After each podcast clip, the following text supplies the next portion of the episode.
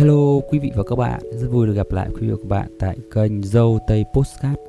Hôm nay như thường lệ, Dâu Tây Podcast sẽ gửi tới quý vị và các bạn một tác phẩm Thép Đã Tôi Thế Đấy, một tác phẩm văn học kinh điển của nước Nga và cũng như là của toàn nhân loại. Mời quý vị và các bạn lắng nghe. Kính thưa quý vị và các bạn, nhắc đến cuốn sách Thép Đã Tôi Thế Đấy của tác giả Nikolai Ostrovsky, chắc hẳn ai cũng đã từng đọc và nghe qua cuốn sách này. Cuốn sách đã truyền tải rất nhiều thông điệp tinh thần yêu nước, là bản thi ca hào hùng của con người Liên Xô. Nó đã đem lại rất nhiều bài học quý giá qua bao thế hệ độc giả của mình. Thép Đã Tôi Thế Đấy thật sự là một cuốn sách mang tính sử thi oai lệ, hào hùng của tác giả là nhà văn Liên Xô Nikolai Ostrovsky.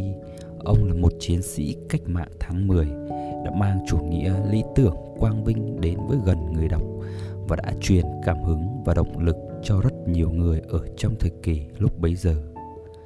Thời điểm tác giả viết sách là lúc ông đang nằm trên giường bệnh. Khi đó ông đang trong tình trạng mù, bại liệt cơ thể và sức khỏe thì đang yếu dần. Nội dung của cuốn sách nói về nhân vật chính có tên là Pavel Korchagin.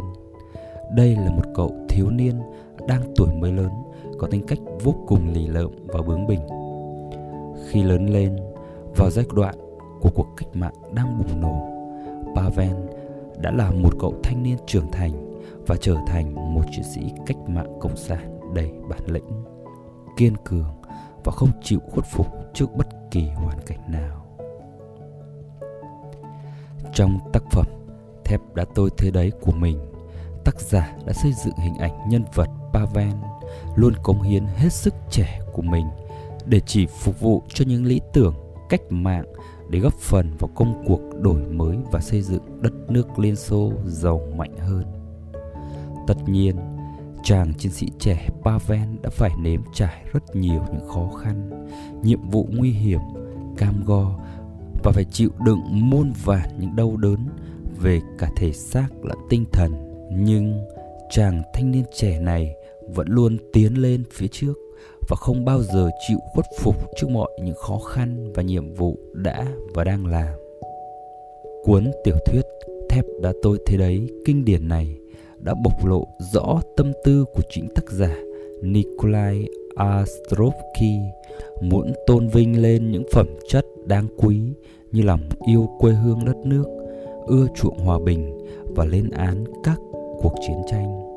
Thông qua các nhân vật xuất hiện và trải dài trong cuốn truyện này, chính họ luôn mong muốn có người đốt lò để tô luyện bản thân cứng cáp và trưởng thành hơn như một thanh thép, giống chính tên gọi của cuốn sách Thép Đã Tôi Thế Đấy. Mặc dù rằng để tạo nên những thanh thép đã được tôi nên như vậy cũng đồng nghĩa với việc đánh đổi, hy sinh những sự mất mát của bản thân mình, cũng như nhân vật Pavel, anh cũng đã phải chấp nhận từ bỏ tình yêu sâu đậm với cô bạn gái đáng yêu của mình tên là Tonia. Dù cô được sinh ra trong một gia đình thuộc tầng lớp tư sản, vì nhiều lý do khác nhau, Pavel cũng đành phải nói lời chia tay với Tonia để đi theo tiếng gọi của lý tưởng cách mạng. Trong suốt quá trình đấu tranh của mình, cũng có lúc gặp sự thất bại và nhận lấy sự cay đắng, và cũng có lúc những giây phút bế tắc và tuyệt vọng. Pavel đã phải đấu tranh tư tưởng rất nhiều. Anh đã từng có ý định muốn từ bỏ tất cả và chấp nhận sự thất bại, nhưng thật may mắn, đến cuối cùng thì anh vẫn vượt lên được mọi rào cản, từ số phận, tình yêu, cuộc sống cho đến bệnh tật của bản thân mình, để thay đổi và làm mới chính mình, mở ra một trang mới của cuộc đời mới, đó là làm nhà sáng tác văn học. Trong cuốn sách Thép Đã Tôi Thế Đấy này, có một câu nói rất nổi tiếng đã trở thành phương châm sống của rất nhiều thế hệ. Cái quý nhất của con người ta là sự sống. Đời người chỉ sống có một lần, phải sống sao cho khỏi xót xa ân hận vì những năm tháng đã sống hoài sống phí, cho khỏi hổ thẹn vì dĩ vãng ti tiện và đớn hèn của mình, để khi nhắm mắt xuôi tay có thể nói rằng tất cả đời ta, tất cả sức ta, ta đã cống hiến cho sự nghiệp cao đẹp trên đời, sự nghiệp đấu tranh giải phóng loài người. Chính câu nói này đã truyền động lực cho rất nhiều thế hệ thanh niên ở khắp mọi nơi trên thế giới, trong đó có cả thế hệ trẻ của người Việt Nam ta. Cuốn tác phẩm Thép Đã Tôi Thế Đấy đã đem lại những bài học, giá trị đạo đức rất quý giá mà cho đến bây giờ chúng vẫn không hề bị lỗi thời và luôn trường tồn cùng với thời gian để mỗi thế hệ độc giả đều nhớ và nhắc đến. Đây chính là một trong những tác phẩm văn học rất kinh điển của thế giới mà ai cũng nên đọc qua dù chỉ một lần. Trong cuốn sách Thép Đã Tôi Thế Đấy, nhân vật Pavel chính là hình mẫu mà tác giả muốn hướng đến trong giai đoạn đất nước lớn lên. Những con người cũng lớn lên cùng với tính cách kiên định sau khi đã được tô luyện, đun nóng, giúp cho chất thép của Pavel trở nên cứng cáp để tiếp tục và chinh phục, chinh chiến đối mặt với những cuộc chiến đang xảy ra bên ngoài thực tiễn và bên sâu trong tâm hồn của mình.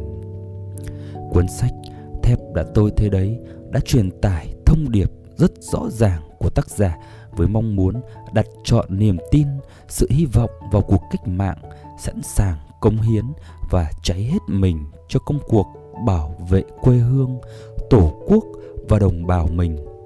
Đây có lẽ cũng là lý tưởng vĩ đại được nhiều tầng lớp nhân dân Việt Nam tiếp thu và đón nhận.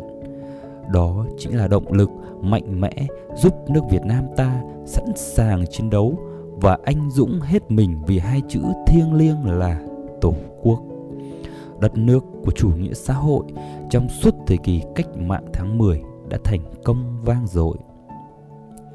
Hơn nữa, cuốn sách Thép Đã Tôi Thế Đấy chính là nguồn sức mạnh vô cùng to lớn, là niềm tin, hy vọng cho nhiều tầng lớp nhân dân lao động bị áp bức, bóc lột, đàn áp để giúp họ dám mạnh mẽ và kiên cường đứng dậy, chống lại tầng lớp thống trị tàn ác, để đổi lấy sự bình yên, hạnh phúc và tự chủ cho chính bản thân của họ.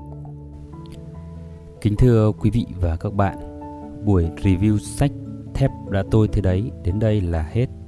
Xin trân trọng kính chào quý vị và các bạn. Chúc quý vị và các bạn có buổi tối thật tốt lành. Xin chào.